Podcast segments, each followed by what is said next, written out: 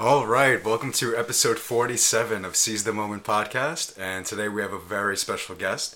His name is John Kaag. He's the professor and chair of philosophy at the University of Massachusetts Lowell and a Miller Scholar at the Santa Fe Institute. He just finished Sick Souls, Healthy Minds How William James Can Save Your Life, which was published with Princeton in spring of 2020. He's also author and contributor, along with Douglas Anderson, to the American Pragmatism chapter how to live a good life. Uh, welcome, John. Hi. Thanks for having us. Hey, John. Hey me. Absolutely, man. So I guess I mean the first question is going to be the obvious one. So, what do William James and the Pragmatists teach us about a good life? What does that mean to them?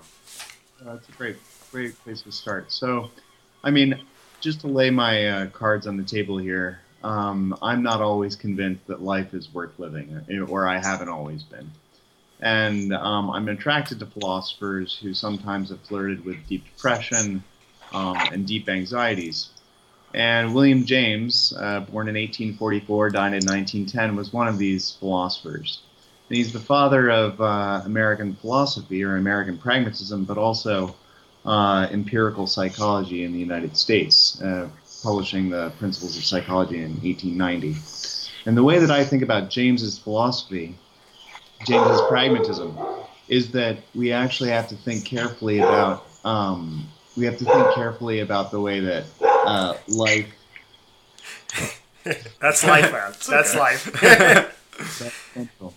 so um, what we have to be what we have to think about in terms of philosophy is that philosophy is in the business of helping us think through um, the difficulties of life and not just as an arcane discipline.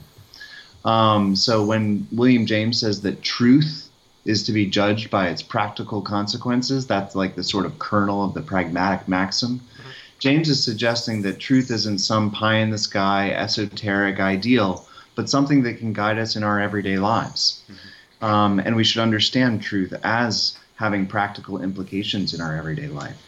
Now, James struggled with depression through his 20s and 30s and what I think is particularly interesting with James is that when he asked the question, is life worth living? He gives an essay in 1895 um, entitled, Is Life Worth Living? James, unlike many philosophers who just say, yes, life is worth living, James, having struggled with depression, says, maybe. It depends on the liver. and I think eh, for a long time, I thought that this was just a cop out. But as I've grown older and hit close, I'm 40 now, um, I, as I've grown older, I think that this might be the best answer to the question. Maybe it depends on the liver. It's up to us to make life worth living. Uh, right. Essentially, we're we're the ones who give life meaning, right? So it is up to the uh, the the liver, right? Mm-hmm. The kind of the observer, right, to sort of figure it out what for them could be meaningful in a particular situation or in their particular circumstances. Is that the way James saw it?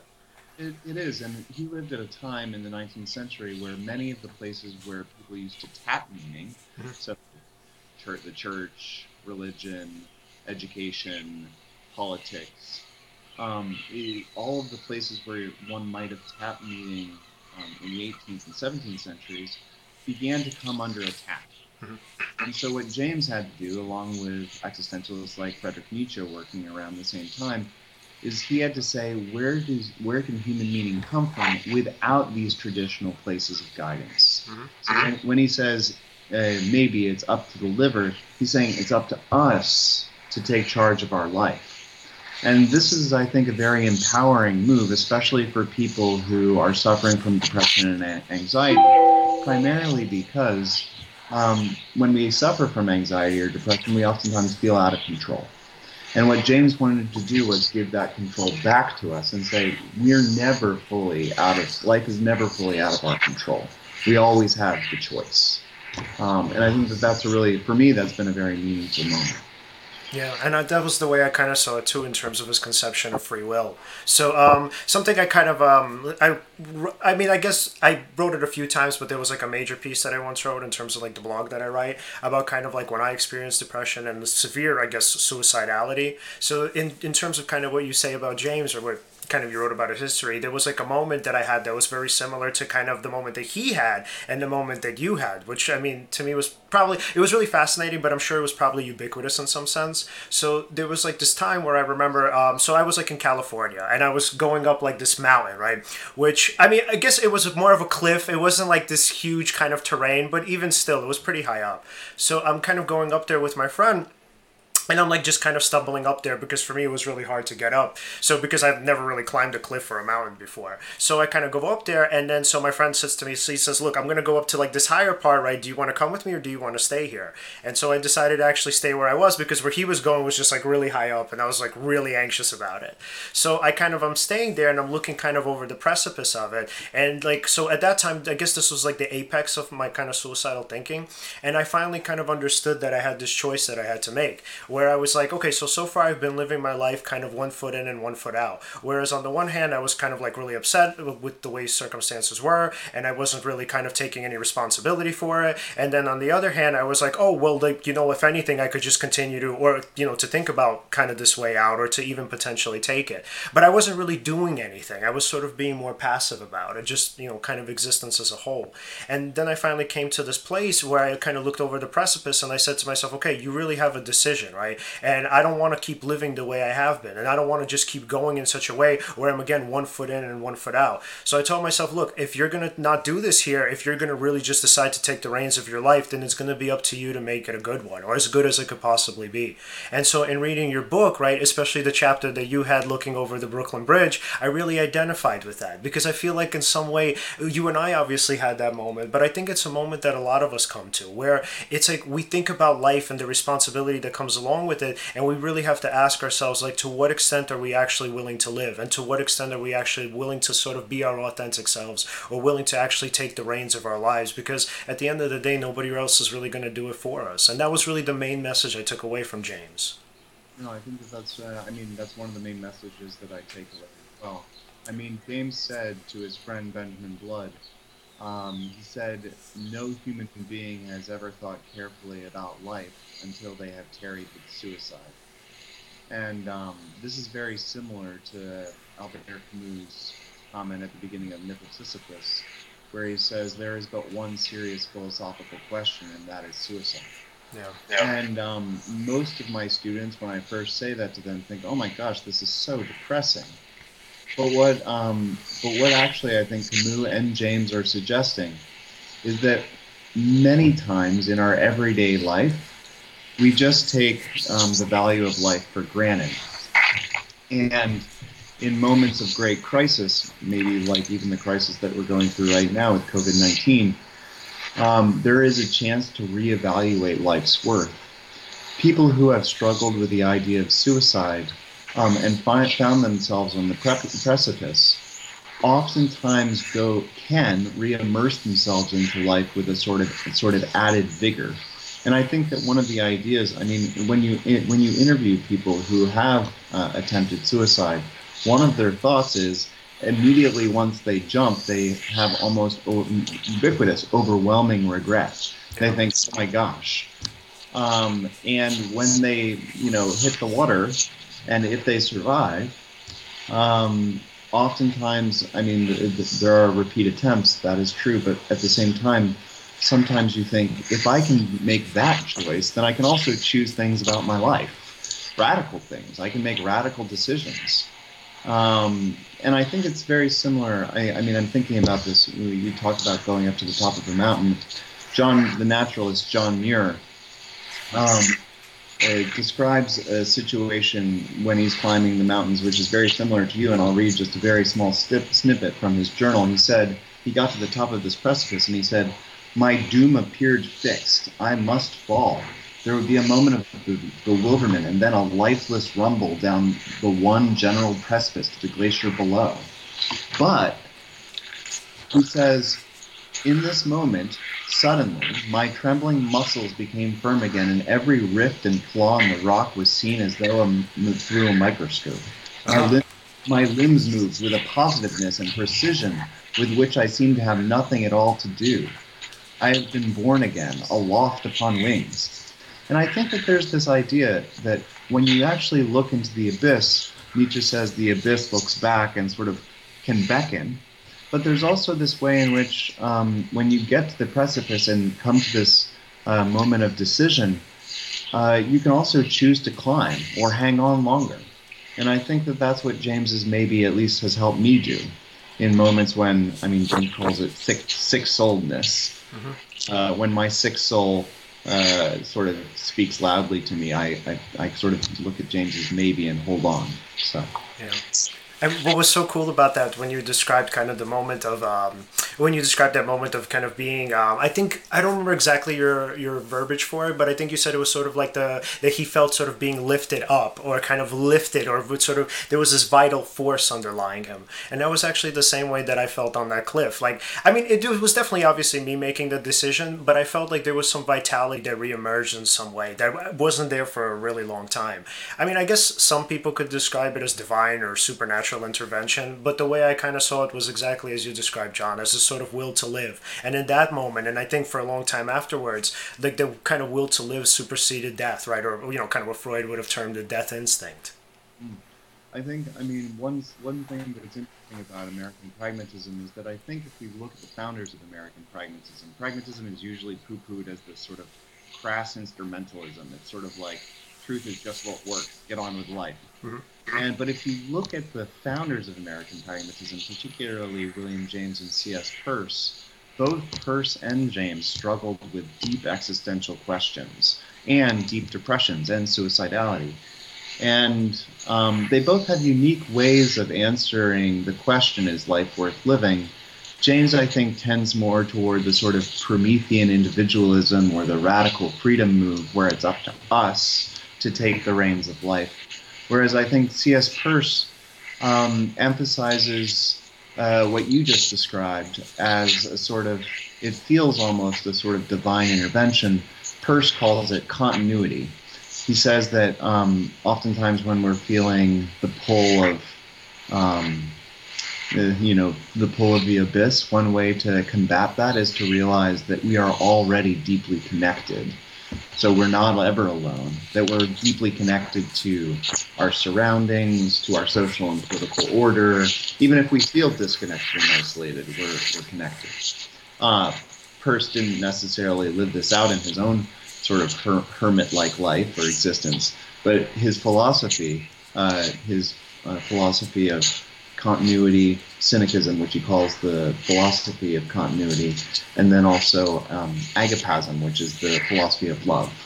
Uh, these these were hopes for Peirce uh, to get reconnected to the world. Mm-hmm. Can you say a little bit more about how him and James differed in their sort of ways of dealing with depression? Yeah, I think so. Um, I mean, James was brought up.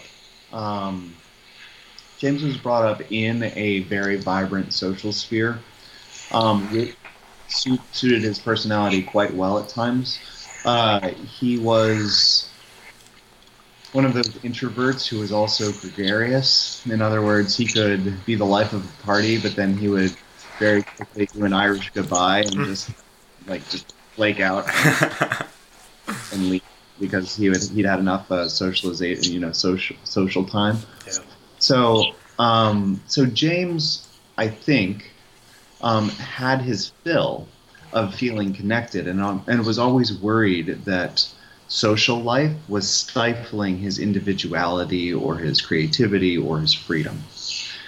Peirce, I think, in contrast, was never gregarious, was never the life of the party, and or, or rather, he was at certain moments, but at the same time, he could just be absolutely impossible.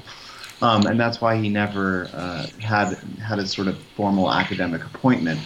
Uh, James tried to get him to Harvard. Nobody wanted him at Harvard. Nobody wanted him at Johns Hopkins. And so Peirce was always the outcast and always had a desire to re- regain or to reconnect with the social world or the cosmic order.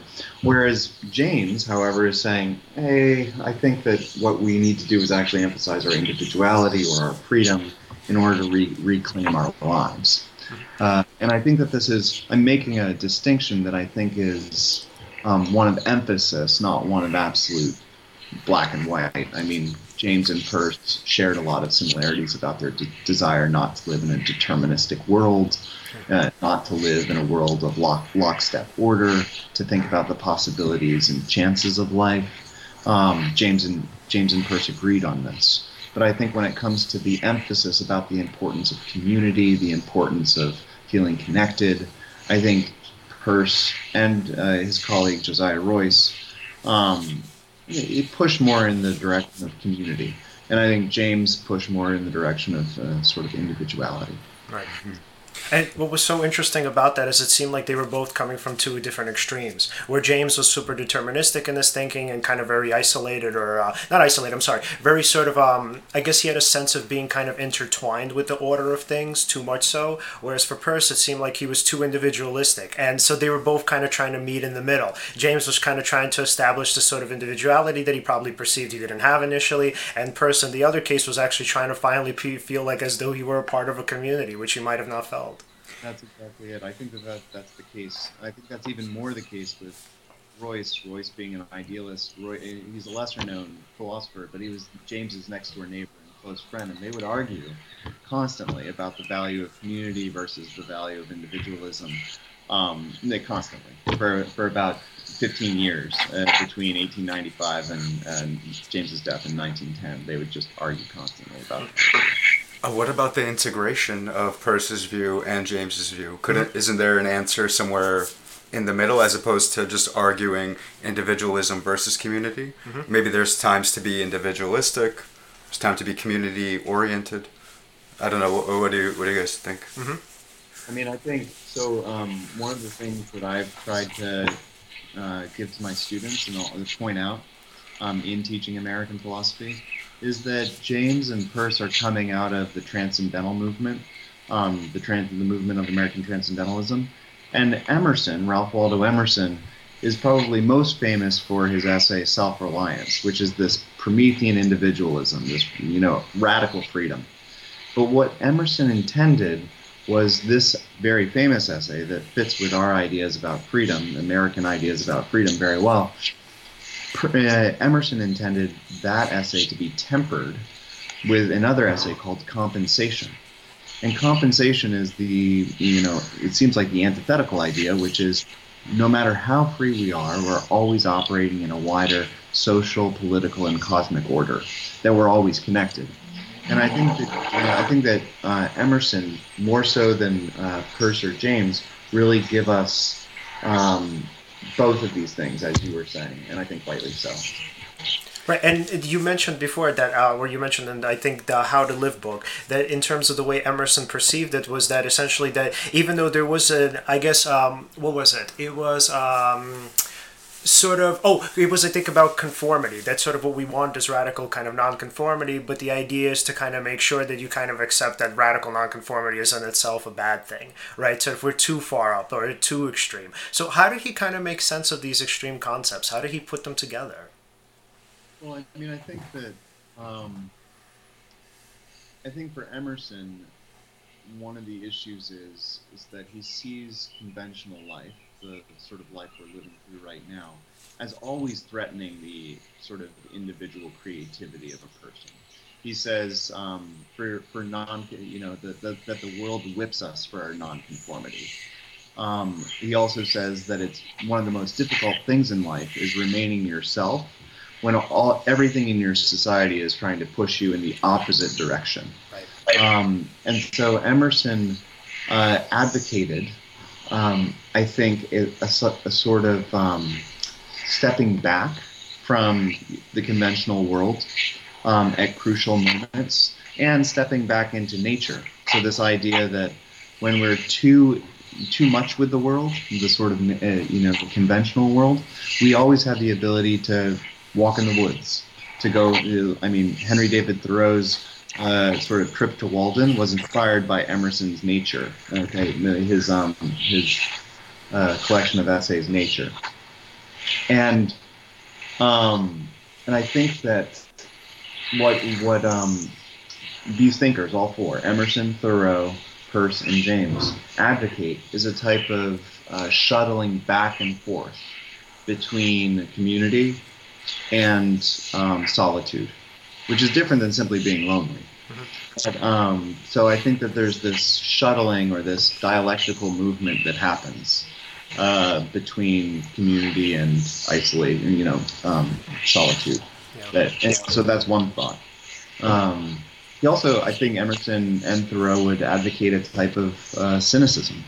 Cynicism being a very old uh, ph- philosophical position, not modern cynicism, like nothing is good, but old ancient cynicism says that civilization at times corrupts us and doesn't make us better, and that what we need to do is step back a bit from um, from from the hustle and bustle of everyday life, which, frankly, when when Henry David Thoreau says, he says, "Tis good to be sick sometimes." What I think he's saying is that it's okay to convalesce, to step back from the world, and to reassess what your life means. Um, and I think that that's an important move, especially, I mean, in a world like we're living through right now. Yeah, and sort of, I think the way kind of um, modern sort of conceptions or modern conceptions of depressions from, let's say, from cognitive science, what they're kind of seeing is that there's a possibility that depression has a significant utility for a person. So the idea now is, or the thinking now, I guess, is um, pretty much when it comes to depression, that what a person is doing in the ruminations, they're essentially problem solving. So if we're kind of like, let's say, self isolating, um, we're kind of getting away from the world, we're thinking of all of the ways that we can resolve the things that are making us sad. So unfortunately, what happens sometimes is that the rumination might become a bit too intense and so the person turns to like avoidance tactics where like let's say i don't know they'll drink do drugs they might even play video games anything kind of that to kind of escape from that. But the thing is if you actually sometimes stay within the depression and i would say most of the time you would have somebody helping you through it what would happen is the person can actually resolve what it is that's making them sad. Because um, sometimes what happens is a depression it's sort of there and it kind of percolates a bit as a person goes through life but then there's some sort of tipping point that sends the person into this kind of deep downward spiral.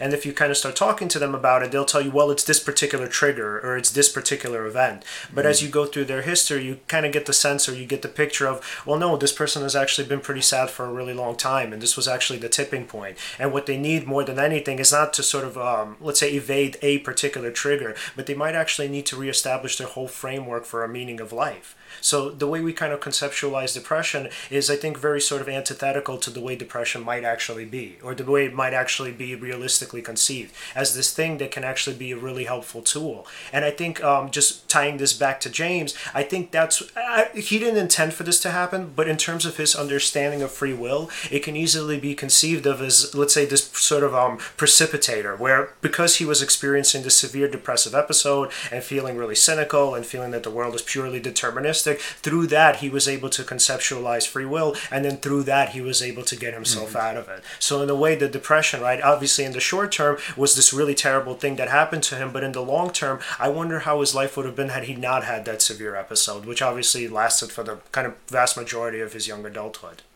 Right. I yeah. mean i think you're spot on. I, I mean i think about uh, Friedrich Nietzsche's comment right around the same time that James is writing, where Nietzsche says, I must thank my worst years for the, my worst, my sickest years, for they have allowed me to become who I am, uh, namely a philosopher. Mm-hmm. um, and James, I think, has a similar position. I think what's interesting is is it, that in 1821, Emerson, it, so he'd be 18 at that point, wrote in his journal. He said, "I am sick." And so uh, Emerson was sick during this time. He said, um, "I am sick. If I die, what will become of me?" And then he says, one of the good things about temporary illness is that it allows us to reassess our lives. And um, and I think that that is the case with depression, or that's one of the potentialities with depression, is that and anxiety for that matter. Um, one thing that we have to worry about, however, is that um, many of the coping mechanisms that we have when it comes to deal with depression and anxiety um, allow us to mask uh, what is actually happening with us. Um, so I'm thinking a little bit about this uh, story from the Bible, which uh, the Danish philosopher Soren Kierkegaard, again, 1840s, same time. Uh, it's the story of the demoniac or the demon, the demon or the possessed. Mm-hmm. So this guy in Matthew, in the Gospel of Matthew, is sitting cutting himself with stones. Um, and Jesus approaches him, and Jesus says, Let me help exorcise you. Let me help you spread the demons. And this guy says, Go away from me. Leave me be with my stones. Leave me be with, you know, this way of like, you know, you can think about a cutter or somebody who's self flagellating or an ascetic. And He says, Just leave me be. And Jesus doesn't leave him be. He goes and he exorcises the demon.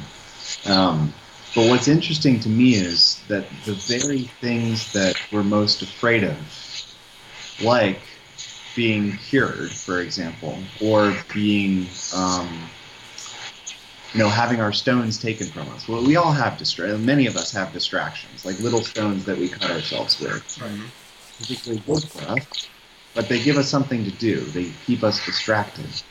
And um, what Jesus does to the demoniac, and I'm not a religious person, but the story makes sense to me, is uh, he says, what would your life be like without your little stones? And this is the same thing if you go up to an anorexic uh, and you say, and I'm speaking from experience here, if you go up to an anorexic and you say, um, what would happen if you actually had a normal relationship with food? Um, like, what would your life look like? Well, it would look radically different. Okay, and that difference is terrifying. Okay, and that that's oftentimes what's, what leads us into this demonic situation, where the potential the potential to leave or the potential to be cured is almost more terrifying than the actual you know bloody stones that you're using on yourself. So I think that this is something that uh, existentialists like Kierkegaard and Nietzsche are aware of, but also one thing that James is pointedly aware of too. Yeah.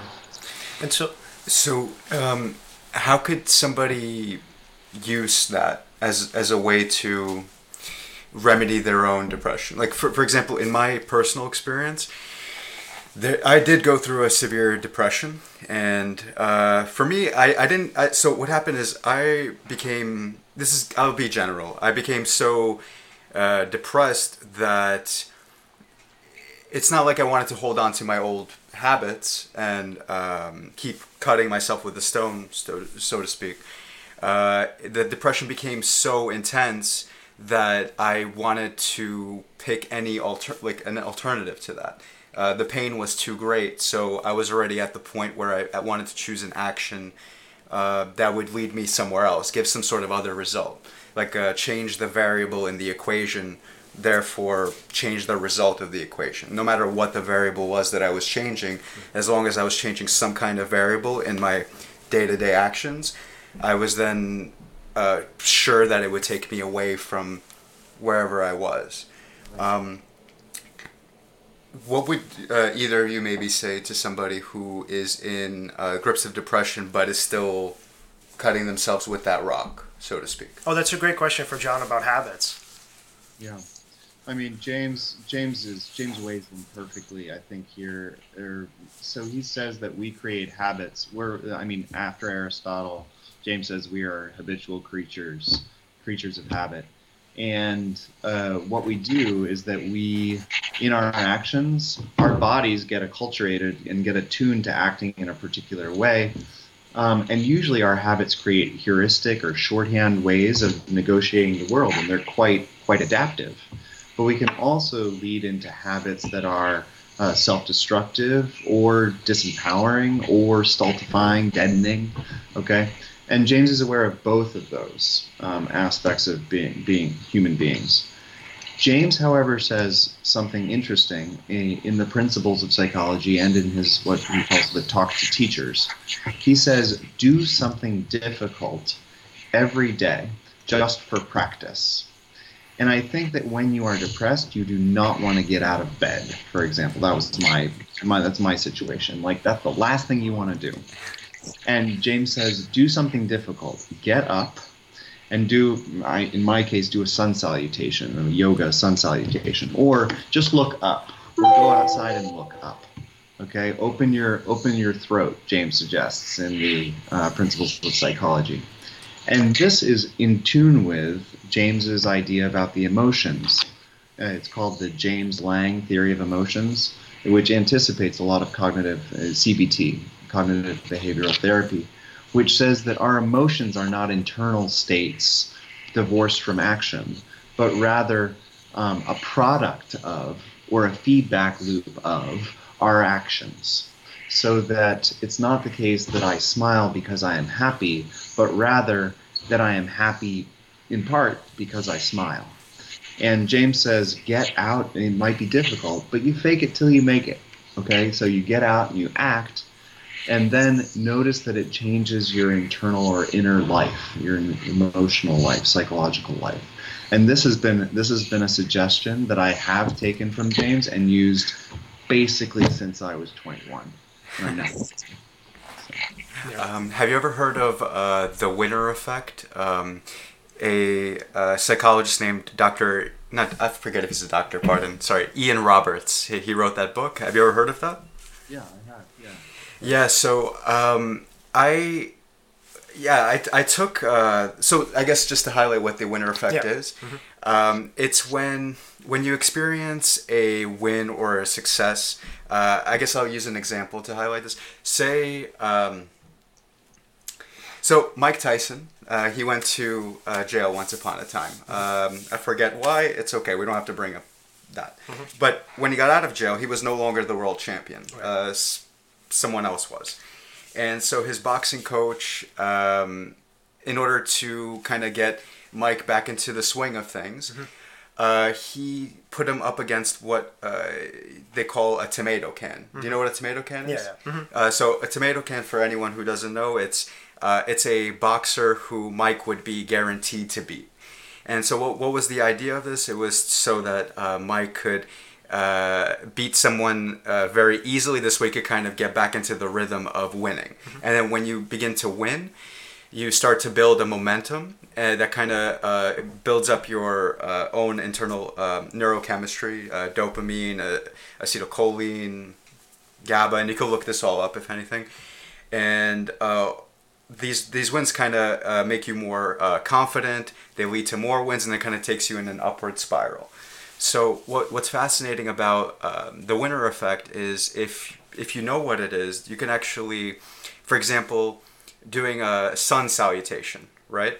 Say to you in your own uh, world that if every time you do something like that, even if it was hard, you consider that to be a, a win, let's say. Like you've done something that you said you were going to do that you committed to. Right. Now that you did it, you've essentially uh, because you've adhered to your commitments, you've then been able to uh, be sure that you can then continue to follow your commitments, uh, build up your emotions from that, uh, then do those tasks again, maybe even do even harder tasks, uh, then gain even more confidence, maybe then take on other actions, maybe then also build up your emotions again, and then that affects all these areas of your life. Uh, I, I am being general here, but there is a way to kind of use this to your advantage um, in order to take yourself from a low place and kind of bring yourself up. Right. Technically, you could use it at whatever state you're in, right? Mm-hmm. But uh, I like it personally. Yeah, if you're coming from somewhere down low, that's a great way to kind of start to build yourself up. Mm-hmm. Yeah. And, yeah. and so, John, for you, can you tell us about, um, if you're obviously okay with it, when you were younger, right, how your mom, who was a pretty much a counseling psychologist herself. Um, how is it that she kind of instilled that form of behaviorism in you? Yeah, sure. Well, my mom, my mom's, uh, my mom's parenting was basically uh, using existential psychotherapy to get me out of my, get me out of funks all the time, get me out of tough positions, and also using CBT. So, I mean, what she said, I was a, I was an incredibly awkward child. Yeah. yeah. Um, and my imaginary friends were better friends than my normal friends. Um, and I think I say in the book, in Sick Souls, Healthy Minds, how William James can save save your life. I say something to the effect that like I was a I was not a thin child, and um, I wasn't very good at the games that other kids would play. Um, and my mom said to me, she noticed that my imaginary friends were occupying more and more of my time. And she said to me, she goes, I know you don't like recess. And I know that you don't like the other kids particularly. but can you just fake it for a little while and see how you feel about it? And I said, What do you mean fake it, mom? And she goes, Well, can you just act like you enjoy yourself, like playing these games? Can't you just act? Which seems like a, you know a very inauthentic, inauthentic thing to say. Mm-hmm. Um, but a little bit of a little bit of uh, faking it till you make it actually turned out that I could actually form friend, friendships. Mm-hmm. And then those friendships have a sort of self fulfilling prophecy nature to them. Um, and as you say, a certain momentum. Um, and my mom helped me sort of uh, turn that fakery, that initial fakery, into some really authentic friendships. And I think that that's possible. I also think that there's an issue with any type of relationship or any type of love affair that you have where the initial stages are farcical. Um, my, my friend Clancy Martin, who wrote um, Love and Lies for, our Stars and Giroux a couple years ago, says that in any love affair there is an initial lie. And what he means by this is you're not really sure if you love this person. You're gonna take the leap of faith. Okay? You're gonna you're, you're gonna you're gonna fake it. Okay? And you're gonna fake it like your life depends on it, because sometimes it does. And James's will to believe is something very similar. He says, "My first act of the my first act of will is to affirm that I have free will." Um, sort of bootstrapping yourself. Now you can call that lying or being inauthentic, but I think that when you're forming relationships or when you're forming friendships, um, I think that there are there are moments of very valuable dissimulation, where you act in certain ways and you do it on a type of faith, a raw faith, rather than a full knowledge. And then James says that in these cases where proof, empirical proof, is not just you know empirical proof, proof can't get you there, like in cases of love or in cases of faith, in cases of being moral. You just fake it, okay? And then and then the world changes in such a way that it,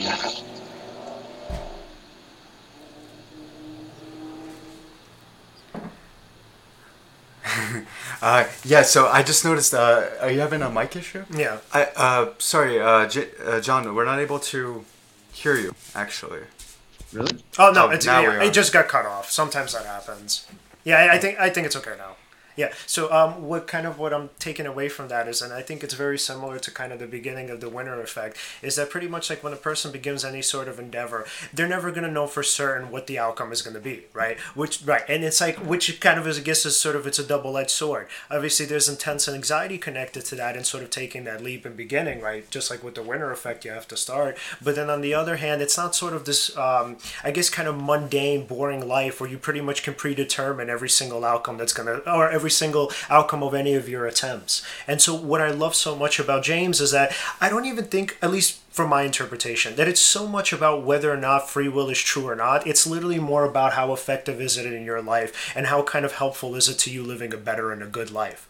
And so, the way, like, I, don't know how long ago it was, but there was a part of me, especially when I was kind of in school, especially when I was in graduate school, I was really concerned with like absolute truths and finding, you know, this kind of the kernel of everything but then as i kind of started getting into just psychotherapy and kind of like what it is that actually helps people and how to obviously alleviate particular symptoms and just help people live better lives what i kind of found is that the truth itself is not as important as the kind of truths that we tell ourselves or the partial truths that we tell ourselves. So it's not so much i think that the truth can be a lie or an outlier lie, uh, lie obviously because i mean that's not helpful for anybody especially if they find out that it is.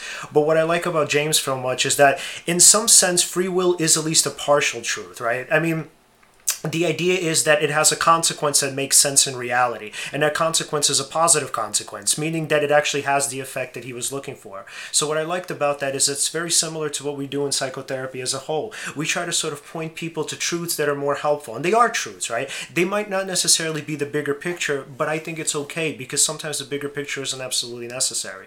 So for james what i love about his conception of free will is that it's not determined in a sense of being conclusive but what it is is it's something that's incredibly useful and it actually literally helps you lead a, a at least a somewhat fulfilling life, a life, and it can kind of save you and it could take you out of your circumstances. And so, in some sense, right, James kind of took this, I guess, what seemed to have been a kind of foregone conclusion, right, and he literally through a conception, through literally free will, he turned it into something almost completely different from what it was. And I thought that that was amazing, or the most amazing aspect of pragmatism in his philosophy.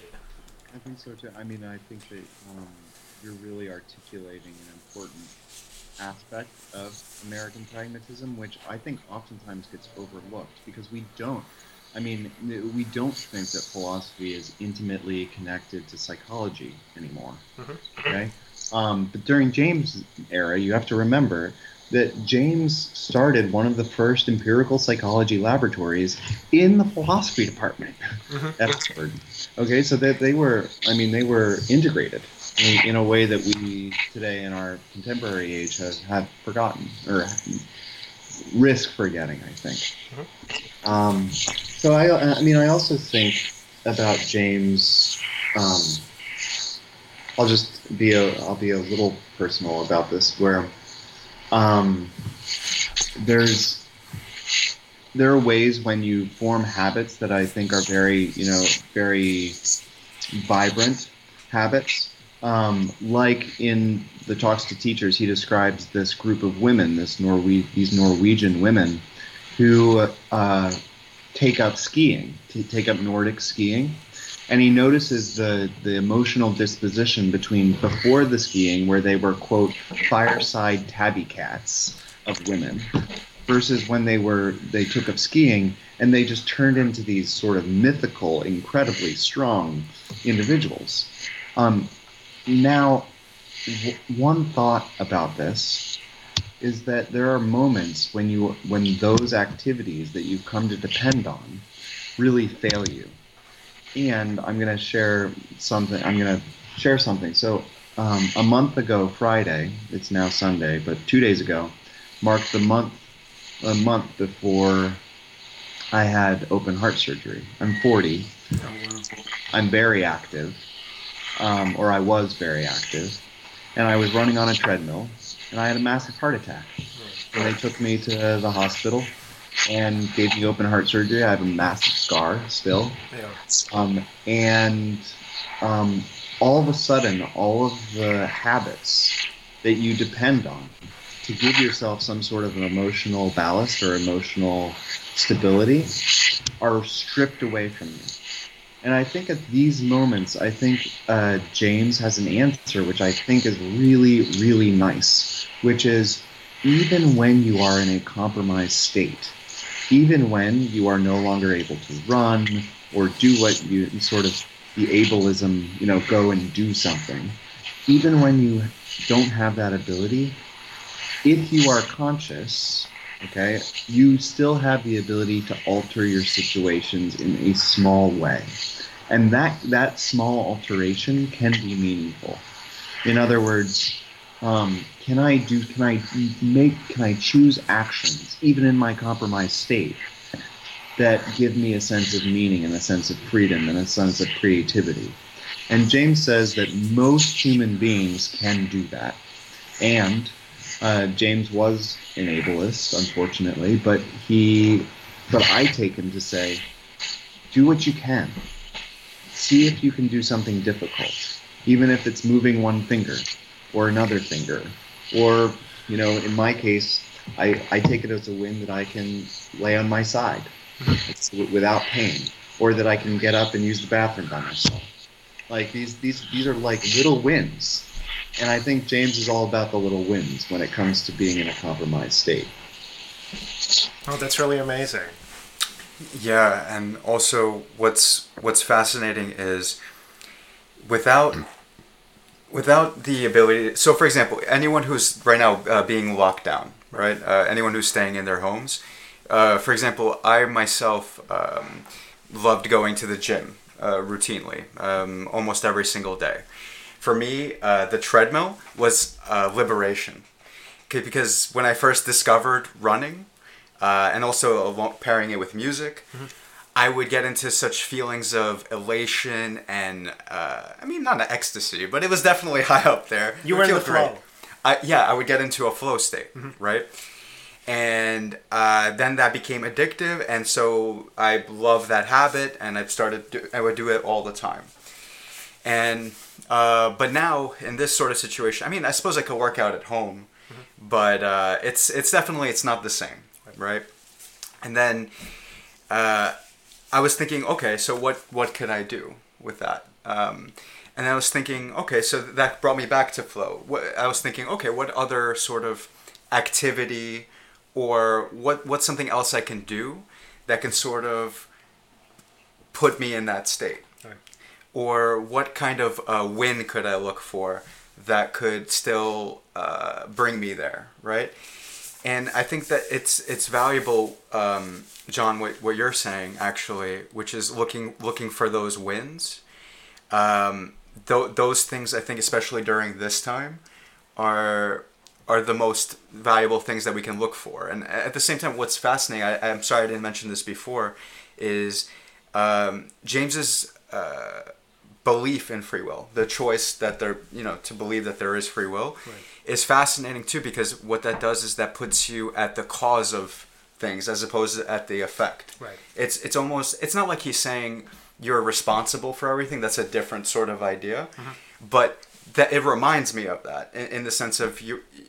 It's by choosing to believe in free will that you you can uh, give meaning as you will or choose to do whatever action. It gives you more sovereignty Right.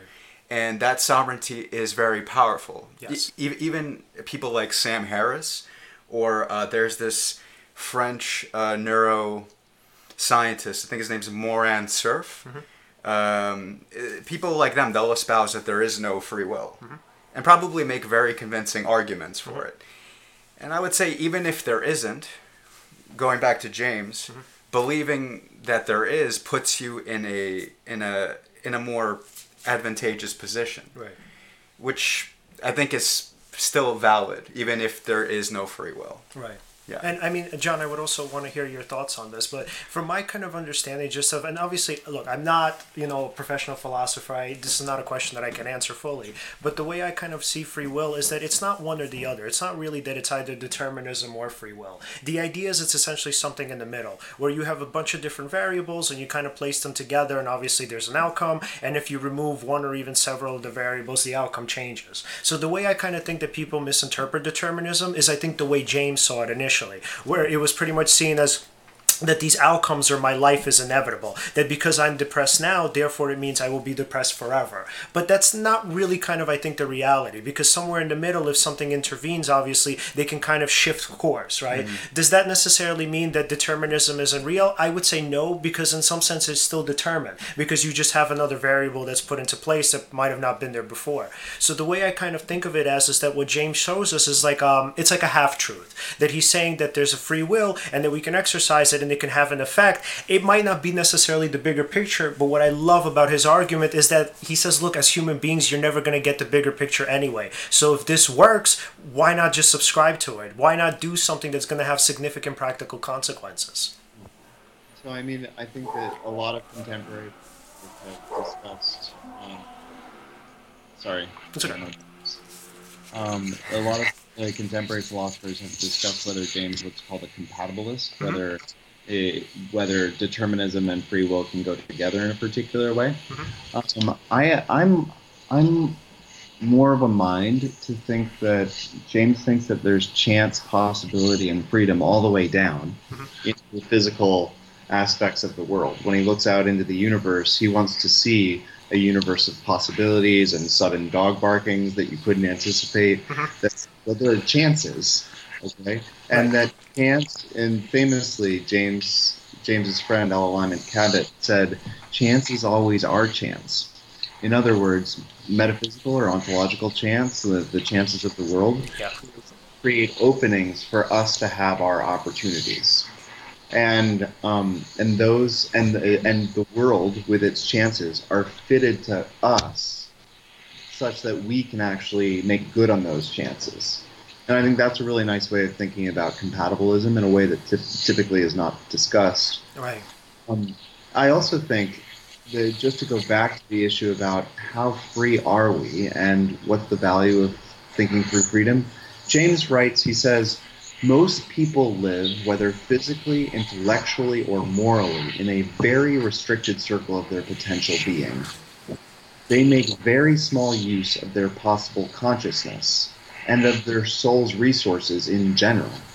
And I think that this is a point where James is admonishing us to say, hey, we can be more, we can see more, we can do more, we can like enlarge enlarge your scope or enlarge your angle, in, uh, angle of vision just a little bit. And also ask yourself, why am I in this restricted scope to begin with?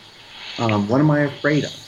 Um, what, like, why, why am I constantly uh, insulating myself from these other experiences that I might have?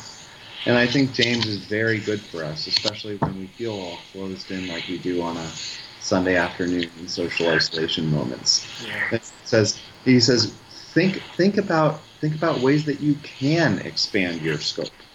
Um, so that's something I take away. And why I think James is, I guess, the ultimate psychotherapist is because he's very careful in not blaming anyone for their circumstances. He's sort of, it seems like, differentiating, right? He's differentiating between sort of the former and the latter. He's saying, look, this is where you are now, and what I'm saying is that if you start taking responsibility, this is where you can potentially go. But nowhere is he saying, oh, well, you know what? You're actually the reason why your circumstances what they are, are what they are. So, I mean, this is pretty much kind of where American psychology is now. We try to sort of differentiate between kind of responsibility and sort of blame and we say that okay you can't blame anybody for the circumstances that they're in because first of all a lot of what kind of we go through is out of our control. And the other thing is there's a lot that we don't know. So already our knowledge is incredibly limited just in terms of being a human being. But what he says is that now that i'm going to sort of get you through this and i'm going to teach you these tools right it would have to be your responsibility to use them to obviously take yourself forward. And i love that. I really really love that about his ideas. I also think, I mean, James in the later portions of his life um, has have moments of self awareness where he looks at other people. Uh, There's this case where he's going through um, the sort of backcountry of Appalachia in, in North Carolina, and he looks at these houses that, to his, you know, he is this Boston Brahmin, he comes out of very rich Cambridge, Harvard aspect, and he looks at these houses in North Carolina, and he says, at first he thinks, oh my gosh, these things are so hideous and ugly. And then he thinks to himself, You've got to be kidding me. I have no idea what these people's lives are like.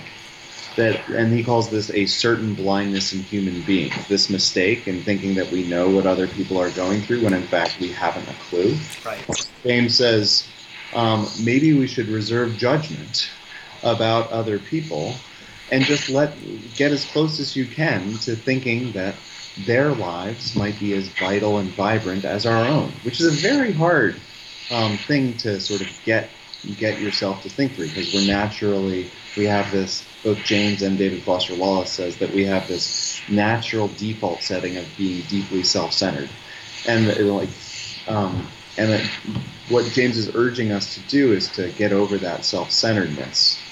Um, if you look at another one of his essays from the later portions of his life, he says, uh, this is from an essay that is questionably titled The Morally Equivalent of War. Um, the Moral Equivalent of War.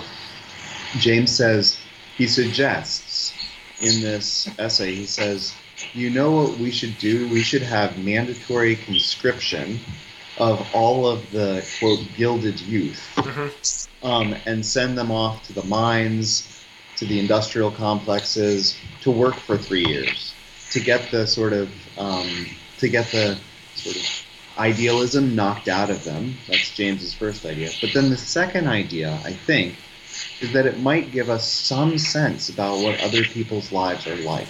Now, it's not simply playing at you know, I mean, if you say, "Oh, I'm just playing at going to the mines or going to the factories," that's a strange and warped romanticism. But um, but James actually th- thinks that if you can walk a mile in someone else's shoes, it actually might change your life a little bit, or at least your internal ability to see others' lives as real. yeah Um, so I think that that's an interesting point. Um, so alan what's the quote that you always use seek first to understand Oh, uh, seek first to understand, then to be understood. Mhm. Yes. Um, yeah, I could see how that goes along with James's view. Yeah, we, we would. Um, I mean, we would benefit from being able to try to understand someone else's perspective or to assume that their perspective is just as valid as ours. Right. And yeah, there's there's tremendous value to that. And as John said, of course, as you're saying, it's it's an incredibly difficult thing to do because naturally we have that disposition of being selfish Right. or self-centered rather. But when when you can see that the other person uh, is is not that different from you, they have their own challenges that they're going through, their own uh, uh, difficulties, their their things happening in relationships with other people.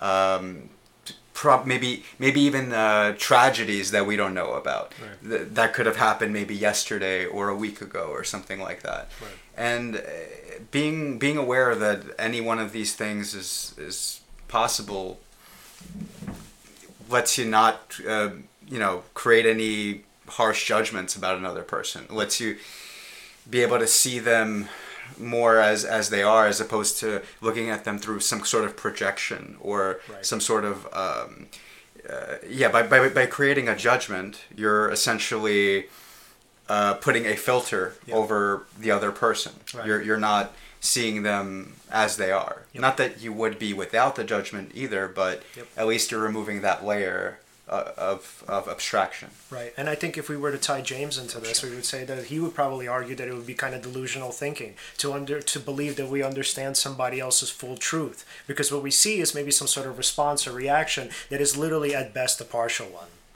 Yeah. And I think additionally, I think what James is also after is many of our moral communities are set up on common allegiances mm-hmm. you know, and also on commonality, right? That, that we share the same flag, that we share the same socioeconomics class, for example, or share something. And we oftentimes structure our moral communities around these similarities. And James, I think, is at the end of his life thinking through a different type of moral community, a wider type of moral community, which is, I think, um, to understand that all of us are going through our own personal hells or our own personal trials. And we won't ever fully understand each other. But that that difference between us is in fact the similarity. So just to understand that um, what you're going through in your anxiety and depression, or what you're going through in your sort of tribulations with a relationship, these tribulations are as real to you and as potentially isolating to you as sometimes I feel myself. And um, I mean, James was both a uh, fan of, but also a critic of this very, um, taken as a pessimistic philosopher, Arthur Schopenhauer. And Sch- And Schopenhauer says something interesting at the end of Studies in Pessimism, the first chapter of Studies in Pessimism. He says, maybe the best we can do is to be companions in misery. And what he means by this is, um, maybe the best you can do is to understand that you are, are never going to fully, quote, get somebody else's trials and tribulations. That all you can do is to be with them in the sense that my own isolation, my own feelings of isolation are probably as real as yours. And, um, and maybe that's the common ground that we all share. Um, that's, a, that's a thought that I think James is coming to later in life. Um, and what what James does repeatedly, um, there's a story about him with Gertrude Stein, the writer Gertrude Stein, who was a, was a student of James. And Stein's going through some depression, and she wrote William James a letter on the day that uh, examination was due, and she says, "Dear Professor James, I just cannot bring myself to write this exam. I am too depressed." And James writes back and he says, Dear Miss Stein, I too have felt these moments. And then he gives her an A for the final. for the final. And I think that James's this compassion is not a compassion just based on commonality, but also on difference. And I think that's a really unique position to have um, as a moral thinker. Yeah, and it's like he was sort of, um, and the way he kind of saw difference was, I think, incredibly important, especially for his time. I mean, maybe I, I might be wrong about this, but it seemed like the sort of the empathy that he extended to others was especially, I, again, I might be wrong about this, but especially among academics, I can't imagine that it was that widespread. No, No, right? not a, not a chance. I think James was really unique. I mean, one of one of the stories that I love about James is that when he gave his last lecture at Harvard, it was the largest audience that you could imagine. It was a huge lecture hall. Everybody came, not just the not just the students in the class. It was packed. And at the end of that, uh, the students presented him what's called a loving cup, and which is like a chalice. Um, and on that chalice, it says the measure in Greek. It has Protagoras' um, inscription. It says, "Man is the measure of all things," and they gave him this, and they loved the guy. Um, and to just to return to the "Is life worth living?" Maybe it depends on the liver. Mhm. That's what that's what Protagoras is saying. Okay, man is the measure. of Man and women are the measure of all things. Um, and that's not to say that there's not that there are not aspects of life that cannot be measured.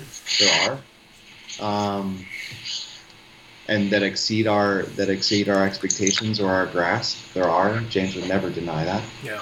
But he also suggests that men and women have the ability to take life by the reins, and I think that that's what Protagoras. One of the implications of Protagoras' uh, um, quotes.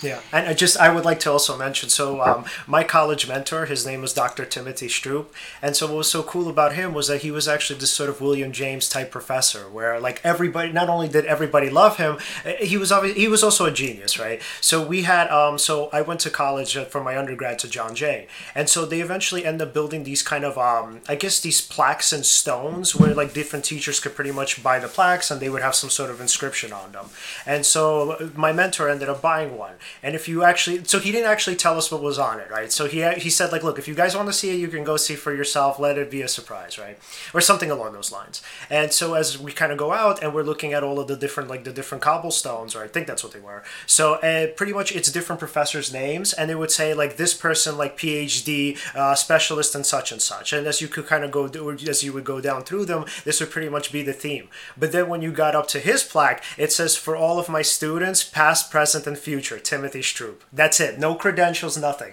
Just like he pretty much dedicated to them. So the point was for us to kind of see that most of what he did, if not all of what he did, was literally for all of us. And I think that was very similar to kind of the way I conceived of William James being a professor.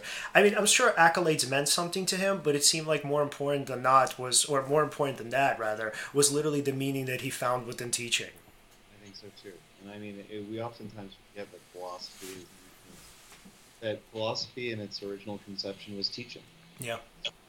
I mean, it, it, it wasn't it wasn't publishing it wasn't publishing for other academics. It wasn't publishing in other peer-reviewed journals. It was not that. It was teaching. And um, one of the reasons why I find being at UMass Lowell so gratifying is that it's just a te- it's not just it is a teaching job, and um, I teach undergrads. That's it. Um, and I think James expressed in this essay called "The PhD Octopus" that James published in the first half, first decade of the 20th century. He says that the discipline of philosophy is going to have problems because what it's going to do is just create, a, you know, create a PhD octopus, which means um, that that uh, it's going to, be, going to become more and more specialized. That it's going to forget um, its sort of existential roots. That it's not going to speak to everyday people. Um, and I think that that's one of the things that James is fighting against. Uh, James never intended uh, his writings to be read only by other academics. Um, and I think that that's one thing that he's urging us to get out of. Which is great because we're uh, doing a podcast for example is one way to get that information out to more people Yep. right Yeah. Yeah. yeah that that definitely helps also uh, books Yeah. for example how to live a good life and and you're could, could you show the Sure. And this is Sick Souls, Healthy Minds. yeah Mm-hmm. yeah yeah so uh, being able to get books out to people to do a podcast Mm-hmm. th- these are essentially great ways of being able to now get that information out instead of it being just something that you know for example i mean you know that most people aren't reading peer-reviewed journals right Yeah. I don't even read them. And right. right which is fine, no Yeah. judgment there. Mm-hmm. But yeah, then then how does this knowledge then kind of get down to to the mainstream? I was gonna say the masses. I, I, don't like to say the masses. It's an inside joke. But anyway, yeah, to to the mainstream. Right. And yeah, this, this essentially it's it's great. It's a great way to be able mm-hmm. to give that information out. Yeah. Yeah. Yeah. And so, John, obviously, we want to be mindful of your time and just to again say thank you so so much for coming on. This was like really such an enlightful, unlight, yeah, and then lighting, I guess, or enlightful or insightful show. Illuminating, illuminating. Yeah. a delightful, uh, delightful time, a delightful hour, and I'd love to come back and thank you for the invitation. yeah, absolutely. I, it just this was so incredible. I think I'm gonna have to even listen back to it just to get some of the stuff that I might have missed. Yeah. So, Alan, do you have any final questions before we go, man? Oh yes, uh, John. If we wanted to follow your work online, uh, where can we find you? It's johnkaag.com. Um, that's my web website. Um, and then uh, John Kaag is my Twitter handle or my Twitter Twitter name. Yeah. And um, uh, so, uh, I mean, one thing that I'd say about Sick Souls Healthy Minds is that there's this. Uh, many people won't know what this is. This uh, um, little sketches. This is a sketch that James did of himself, and over it he wrote, "Here I and sorrow sit," and many of us end up sitting that way.